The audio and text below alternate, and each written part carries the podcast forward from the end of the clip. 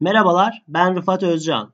En yerel ve en küresel sloganıyla yola çıkan Politik Kes programına hoş geldiniz. Korona serimiz kapsamında bugün ele alacağımız ülke Fransa olacak. Bugünkü konuğum ise Fransa Lyon'dan Zehra Yıldız. Zehra, Ankara Üniversitesi Siyasal Bilgiler Fakültesi Uluslararası İlişkiler mezunu. Ayrıca Fransa'da Sciences Po Lyon Üniversitesi'nde kamu politikaları analizi yüksek lisans eğitimi aldı. Fransa'da serbest gazetecilik yapan Zehra, ayrıca da Lyon'da yerel bir radyoda muhabirlik yapıyor. Ve programımıza başlıyoruz. Zehra hoş geldin. Hoş buldum, merhaba. Ee, Fransa ile ilgili şunu sormak istiyorum. İlk olarak e, e, vaka hangi tarihte ortaya çıktı ve sonrasında bugün itibariyle vaka sayısı, ölüm sayısı, iyileşen hasta sayısı bir bilgileri bize verebilir misin? Fransa'da kayıtlı yani ilk resmi olarak açıklanan e, koronavirüs vakası 24 Ocak'ta gerçekleşti. 24 Ocak 2020'de 3 hasta olduğu duyurulmuştu. Bu ayrıca Avrupa'da da resmi olarak açıklanan ilk vakalardı. Yani 30 Mart itibariyle yapılan resmi rakamlara göre Fransa'da 44.550 vaka var. Benim not aldığım sayılarda iyileşen hasta sayısı 7924 görünüyor. Kayıtlı ölüm sayısı ise 3024. Tabii burada yetkililer de Fransa'da yetkililer de bunun üzerine vurgulayarak bunu vurgulayarak tekrarlıyorlar. Bu rakamlar sadece hastanede hayatını yitirenler ya da hastanede iyileşenler, evlerinde olanlar var, evlerinde hayatını yitirenler var ya da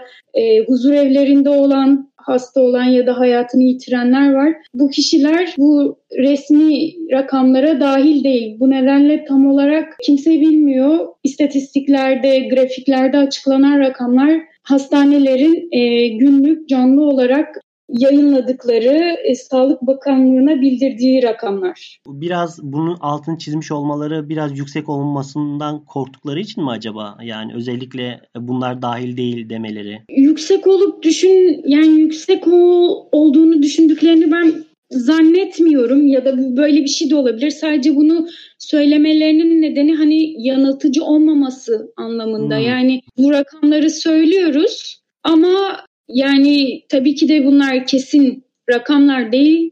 Biz evde ya da huzur evinde hayatını kaybeden insanları e, maalesef kayıt altına alamıyoruz ve tam olarak bilemiyoruz. Bu nedenle bu bilgiyi de belirtiyorlar, altını çiziyorlar. Peki Fransa'da ilk e, vakanın 24 Ocak'ta ortaya çıktığını söyledin. Ondan sonra virüsle mücadele kapsamında Fransa devlet olarak ne tür tedbirler alındı?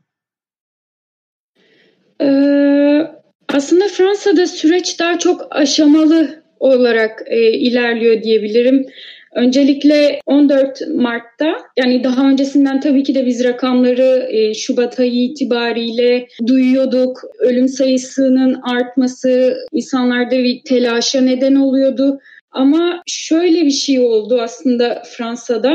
Yani insanların gerçekten de bu bu iş ciddi, sadece grip gibi bir hastalık değil, ölümcül bir salgın dediği ve alarma geçtiği tarih aslında Mart'ın ikinci haftasından itibaren başladı diyebilirim. Bu anlamda da ülkenin e, Cumhurbaşkanı Emmanuel Macron 12 Mart'ta bir ulusa sesleniş tarzında bir konuşma yaptı.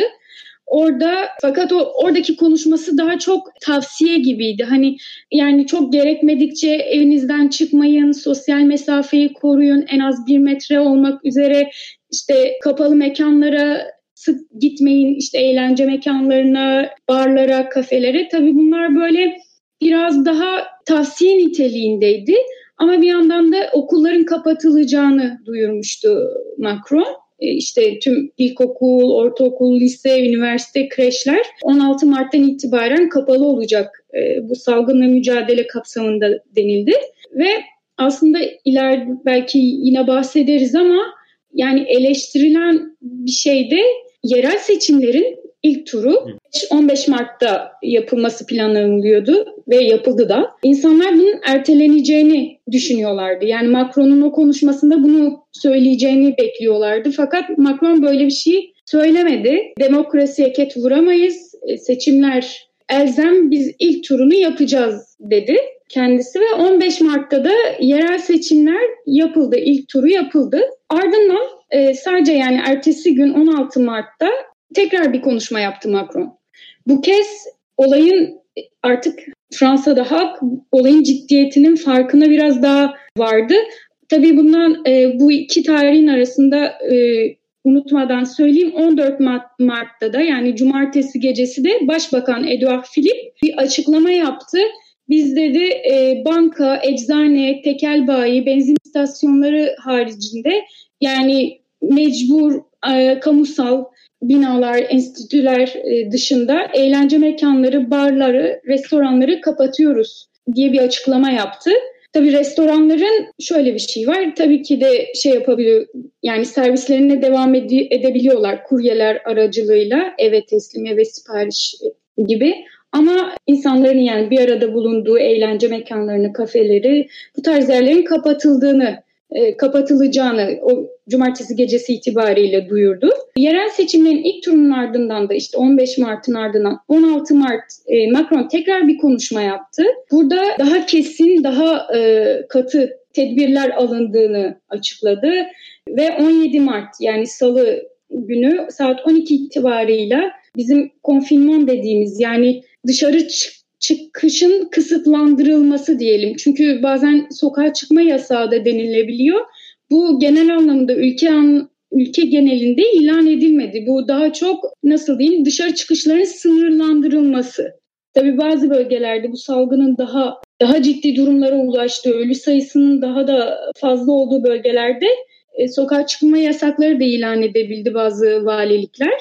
Ama e, ülke genelinde sadece kısıtlama denildi, konfinman denildi.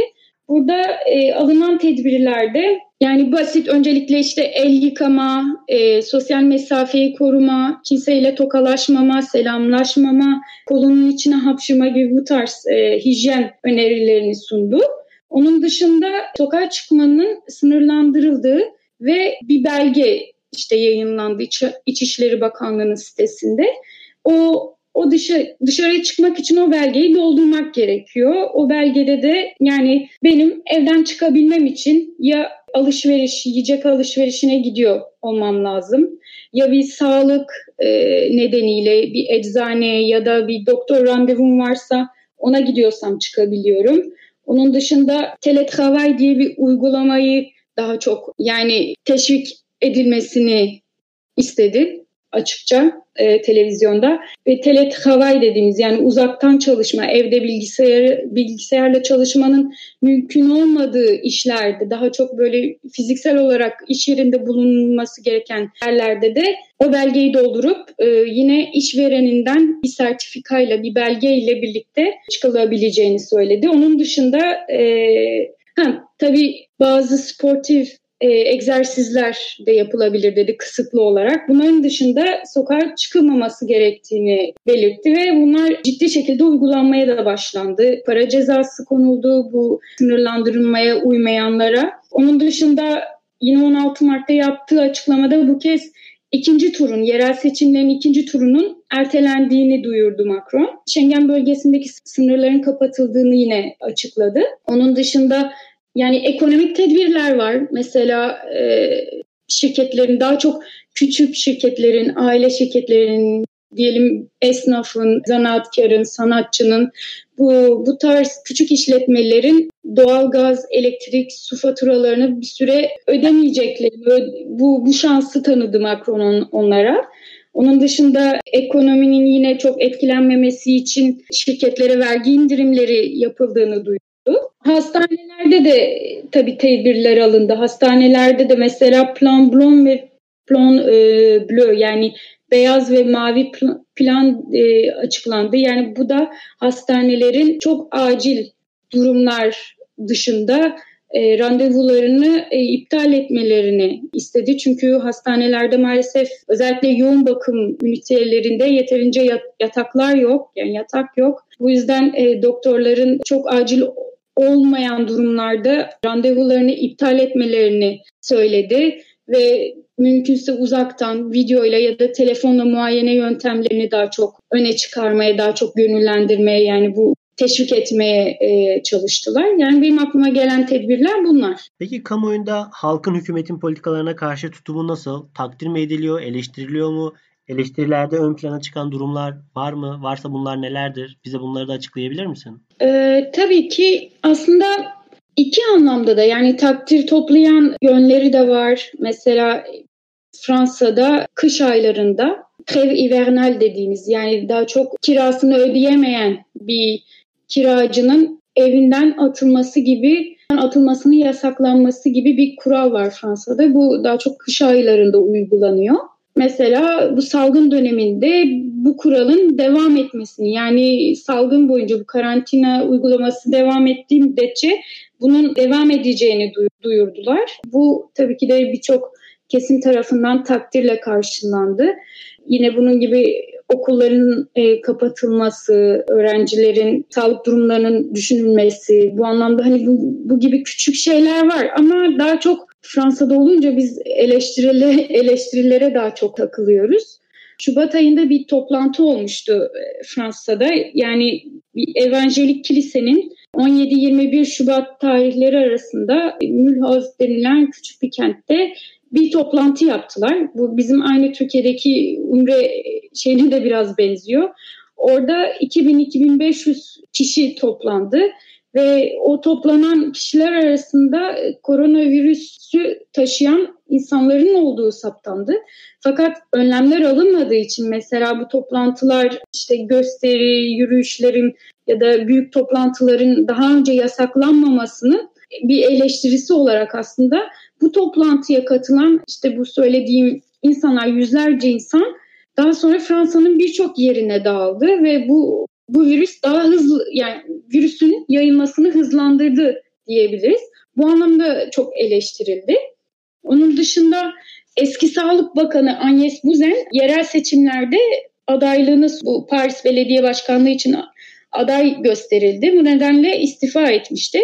Daha sonra medyaya yansıdığı üzere Agnes Buzen'in aslında görevinden daha istifa etmeden önce hükümeti uyardığı ortaya çıktı. Yani böyle bir salgının aslında ciddi olduğunun, yani durumun vahim olduğunun ve bir an önce eyleme geçilmesi gerektiğini belirtti belirtmiş. Yani biz bunu daha sonra öğrendik kamuoyu olarak. Fakat bu saklanmış ve hiçbir şekilde önlem alınmamış. Bu anlamda çok eleştirildi hükümet. Onun dışında teletravay dediğimiz işte uzaktan çalışmanın mümkün olmadığı işlerde insanlar hala sokağa çıkmak zorunda kalıyor. Hala işe gitmek zorunda kalıyor. Bu da mesela Fransa'da maske tedarik sıkıntısı var. Yeterince maske yok. Antibakteriyel jel, jel yok. Üretimi çok kısıtlı. Bu yüzden yani yeterince hijyen e, önlemleri alınmıyor. Binlerce insan her gün o korkuyla, o telaşla işe gitmek zorunda kalıyor. Bu nedenle de çok eleştiriliyor ve şu an Fransa'da e, gittikçe artan bir durumdan da bahsedebiliriz kısaca burada. Fransa'da droit de retrait yani çekilme hakkı diye bir şey var. Yani eğer işverenin senin senin güvenliğin için, sağlığın için yeterli önlemleri almıyorsa ve senin hayatın yani bir hayati riskin varsa ve ölme riskin varsa hiçbir açıklama yapmadan o dilekçeyi doldurup ben droit de retrait yani çekilme hakkımı kullanıyorum deyip işe gitmeyebiliyorsun. Şu an Fransa'da birçok e, market çalışanı ya da postacılar, postanede çalışanlar ya da kamyon nakliyat yapan kamyon şoförleri, tır şoförleri bunlar şu an bu droit de retrait'i kullanıyorlar. Sendikalar da çağrı yapıyor. Kullanın sağlığınız risk altında ölümcül bir risk var. E, yeterince önlem alınmıyor, maske dağıtılmıyor, eldiven yok, hijyen önlemleri kısıtlı. Bu anlamda eleştiriliyor. Onun dışında hastanelerde mesela biz geçen yıl 2019'da hastaneler aylarca e, grev yaptı burada. Yeterince yani finansal olarak bütçelerinin kısıtlı olduğunu, hastalarına yeterince oda, yatak bulamadıklarını iletiyorlardı ve daha çok e, hastane yapılmasını talep ediyorlardı. Neden hastanelerin otele dönüştürüldüğü yönünde bir eleştirileri vardı. Hatta şu an e, o grevlerde kullanılan bir slogan şu an yeniden gündeme geliyor. Çok güzel bir pankart e, aklıma geliyor. E, siz bugün e, paraları sayıyorsunuz ama biz yarın ölüleri sayacağız diye bir pankart vardı o grevlerde ve şu an gerçekten de o pankartta yazılan şey biraz gerçek oluyor gibi bir durum var. O yüzden hastanelerde sağlık çalışanları, doktorların maske bulamadıklarını, bir tek maskeyi defalarca yıkayıp kurutup öyle kullandıklarını söylüyorlar gözlükleri yok, yeterince materyalleri yok koruma korunmaları için. Bu anlamda eleştiriler var evet. Onun dışında şöyle bir durum da var. Fransa'da herkesin belki birçok insanın bildiği üzere Fransa'nın gelir durumu düşük banliyölerinde yapılan son araştırmalarda, anketlerde bu bölgelerde ki halkın sokağa çıkma kısıtlamalarına daha az uydukları yönünde veriler var ve bu bölgelerde belgesiz sokağa çıktıklarını ve sınırsızca dışarıda kaldıkları üzerine tabii bunun birçok sosyolojik nedeni olabilir. Saatlerce konuşabiliriz. O ayrı ama burada eleştirilen farklı bir şey. Polisin orantısız e, güç kullanımında oldukça radikal bir şekilde artış olduğu söyleniyor. Hatta e, Human Rights Watch, İnsan Hakları İzleme e, Örgütü alarm verdi. Fransa'nın bu bölgelerinde polis şiddeti oldukça arttı dikkat edin diye sosyal medyaya da düşüyor e, her gün e, mesela Amazon için çalışan kuryeler ya da farklı e, yine e, Delivero gibi kurye şirketlerinin çalışanları tabii birçok anlamda zaten kötü koşullarda çalıştırıyorlar. Şimdi hiçbir şekilde önlem de alınmıyor salgına karşı. Geçen gün internete düşen bir videoda genç bir çocuğun, Amazon için çalışan bir çocuğun dört polis tarafından inanılmaz derecede şiddet kullanılarak dövüldüğü ve hiçbir açıklama yapmasına müsaade edilmediği çekilen videolarda ortaya çıktı. İnsan hakları dernekleri alarm veriyor bir şey yapın diyor. Tabii insanlar bu anlamda da tedirgin. Yani polisin şu an bu bölgelerde tamam sokağa çıkılmaması gerekiyor bu salgınla mücadele kapsamında bir tedbir ama yani bunun polisin şiddet kullanmasına bir e, ya ve şiddetinin artışına bir sebep olmaması, bir mazeret olmaması gerektiği yönünde tabii ki de çok katı sert eleştiriler de var. Peki genel olarak süreç şeffaf yürütülüyor mu? Kamuoyunda nasıl bir algı var bu konuda? Ben kişisel olarak Hı-hı. söyleyebilirim ki evet şeffaf yürüyor. Çünkü Fransa'da şu an mesela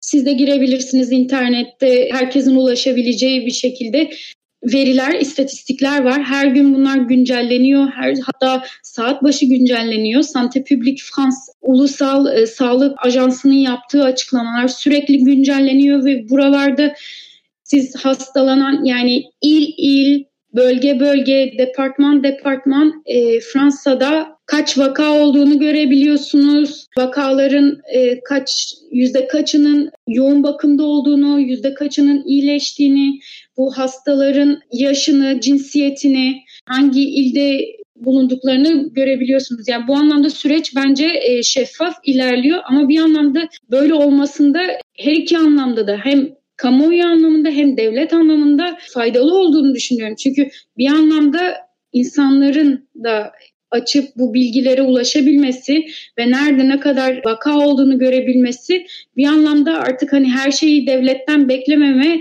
ve e, kişilerin bireysel olarak da önlemlerini alması ve o durumun aciliyetinin farkına varabilmesi, böyle bir bilincin oluşabilmesi ve oto karantinanın yani sokağa çıkmaların azalmasında ve salgının yayılmasının yani azaltılmasında ve yavaşlatılmasında çok önemli olduğunu düşünüyorum.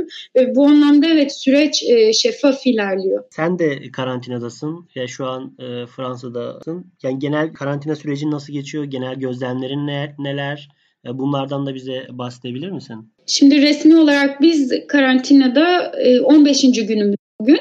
Tabii ben e, kişisel olarak daha önce başladım kendi kendimi karantina altına almaya. Çünkü kronik olarak alerjilerim var bahar mevsiminde polenlerden ötürü ve bu akarlar Türkiye'de daha çok toz alerjisi diye biliniyor zannediyoruz zannedersem. E, bu toz alerjisi dediğimiz akarları alerjim var. Bu anlamda ve alerjiler direkt e, astımı tetiklediği için ve nefes almayı zorlaştırdığı için ben daha katı önlem alıyorum diyeyim. Mesela yaklaşık bir haftadır evden çıkmadım. Hiç alışverişime en son bir hafta önce gitmiştim. Daha tabii alışkanlıklarımızı değiştiriyoruz. Ben de herkes gibi bu süreçte alışkanlıklarımı değiştiriyorum. Daha önce daha küçük küçük sık sık küçük alışverişler yaparken şimdi daha büyük pazar çantamla gidip ihtiyacım olan ve olmayanı da hani stoklama değil de daha hani bir paket makarna al, alıyorsam normalde işte iki paket ya da üç paket aldım. Meyvelerimi, sebzelerimi işte daha çok e, dondurucuya atmaya, biraz kullanım sürelerini uzatmaya çalışıyorum. Onun dışında arkadaşlarımla, ailemle uzaktan teknolojinin sayesinde e, görüntülü konuş, konuşarak sosyalleşmemi sürdürüyorum. Daha çok kendimle kaldığım için bu süreçte hani hepimiz gibi daha çok kişisel projelerime okuyacağım deyip de bir kenara attım kitaplarımı e, tozlu raflardan çıkardım. Biraz daha okumaya, film izlemeye çalışıyorum. Onun dışında hani çok acil artık bıktım, yapamıyorum seviyesinde değilim. Daha böyle biraz pozitif bakmaya çalışıyorum. İnsanlar yani tarihler boyunca daha kötü koşullardan da geçtiler, savaşlar da gördüler. Ben kendimi o anlamda şanslı hissediyorum. O yüzden kötü bir durumun iyi yanlarını görmeye çalışıyorum diyelim. Peki çok teşekkür ederim Zehra programıma katıldığın için. Ben teşekkür ederim. Fransa programımızın da sonuna geldik. Bizi dinlediğiniz için teşekkürler. Kulağınız bizde olsun.